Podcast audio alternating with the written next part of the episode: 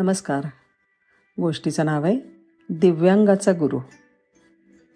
तो साधारण नऊ वर्षाचा मुलगा नम्रतेने वृद्ध गुरूंसमोर उभा होता. आणि ते त्यांच्या अनुभवी नजरेने त्याचं निरीक्षण करत होते. ह्या मुलाला डावा हातच नव्हता.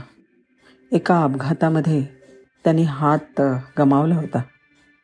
काय हवं आहे तुला माझ्याकडनं? गुरूंनी विचारलं.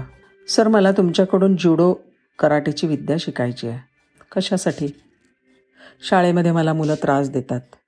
थोटक्या म्हणून चिडवतात. मोठी माणसं माझी कीव करतात. मला नको आहे हे. मला माझ्या हिमतीवर जगायचं आहे विशेष वाटला मुलगा गुरूंना तो. तुला माझ्याकडे कोणी पाठवलं? की खूप जणांनी मला विद्यार्थी म्हणून घ्यायचं नाकारलं? हात नाही ना मला? त्यातल्याच एकाने मला तुमचं नाव सांगितलं. आणि म्हणाले तुला फक्त तेच शिकवू शकतील. कारण त्यांना आताशा खूप वेळ असतो.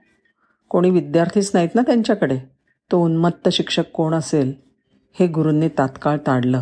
ठीक आहे. तुला आजपासून मी माझा शिष्य करून घेतो आहे पण तुला काही नियम सांगतो. एक म्हणजे आपल्या गुरुवर पूर्ण विश्वास ठेवायचा. मी माझ्या लहरीप्रमाणे शिकवीन.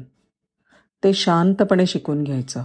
ही विद्या आत्मरक्षणासाठी वापरायची आणि सदैव नम्र राहायचं. समजलं? मी आपल्या आज्ञांचं नक्की पालन करीन. एकुलत्या एक शिष्याला घेऊन शिक्षणाला प्रारंभ झाला. गुरूंनी त्याला एकच डाव शिकवला आणि तोच ते त्याच्याकडून करून घ्यायला लागले. सहा महिने तेच. एक दिवशी मुलाने त्यांच्याकडे हळूच विषय काढला. सर सहा महिने झाले. तुम्ही माझ्याकडून फक्त एकच डाव करून घेतात. काहीतरी नवीन डाव असतील ना? अरे आहेत ना. अनंत डाव आहेत. पण हे बघ मी तुला जो डाव शिकवतोय ना त्याचीच तुला गरज आहे. काही महिन्यानंतर टुर्नामेंट्स जाहीर झाले. गुरूंनी आपला एकमावी शिष्य त्याच्यात उतरवला. पहिले दोन सामने ह्या शिष्याने सहज जिंकले. पाहणारे आश्चर्यचकित झाले. एक हात नसलेला मुलगा जिंकतोच कसा? कोण असतील गुरु? आता ह्या मुलाचा आत्मविश्वास बळावला. बघता बघता तो अंतिम सामन्यापर्यंत जाऊन पोचला आता त्या अहंकारी गुरूंचा शिष्य प्रतिस्पर्धी होता. समोर उभा राहणारा मुलगा वयानी शक्तीनी अनुभवानी सरस होता.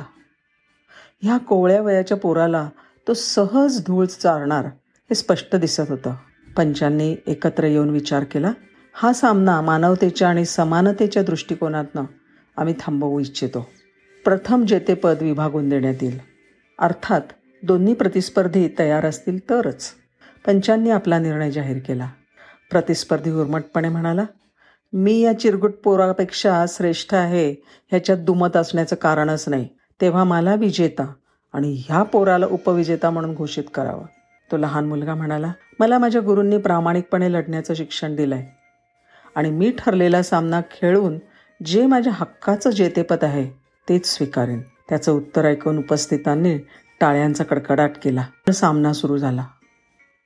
आणि आणि सगळी मंडळी आश्चर्याने स्थिमित झाली.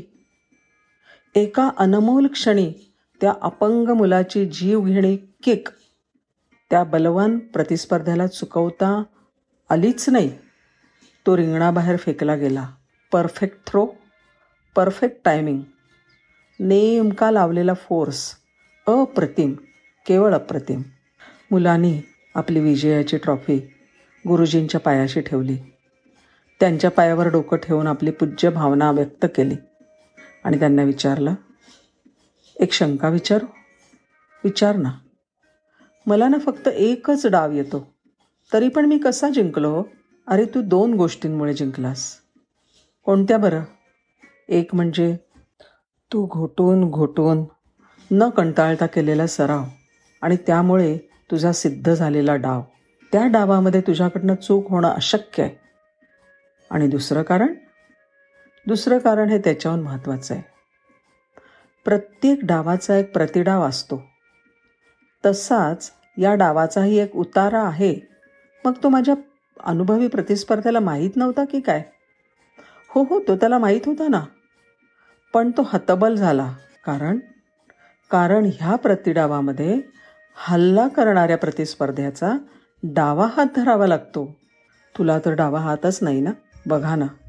ज्या गोष्टीला आपण आपली कमजोरी समजतो तिलाच आपली शक्ती बनवून गुरूंनी त्या मुलाला जगायला शिकवलं विजयी व्हायला शिकवलं. हाच तर खरा गुरु. आतून आपण कुठे ना कुठे दिव्यांग असतो कमजोर असतो. त्यावर मात करून जगण्याची कला शिकवणारा गुरु प्रत्येकाला हवा असतो. धन्यवाद.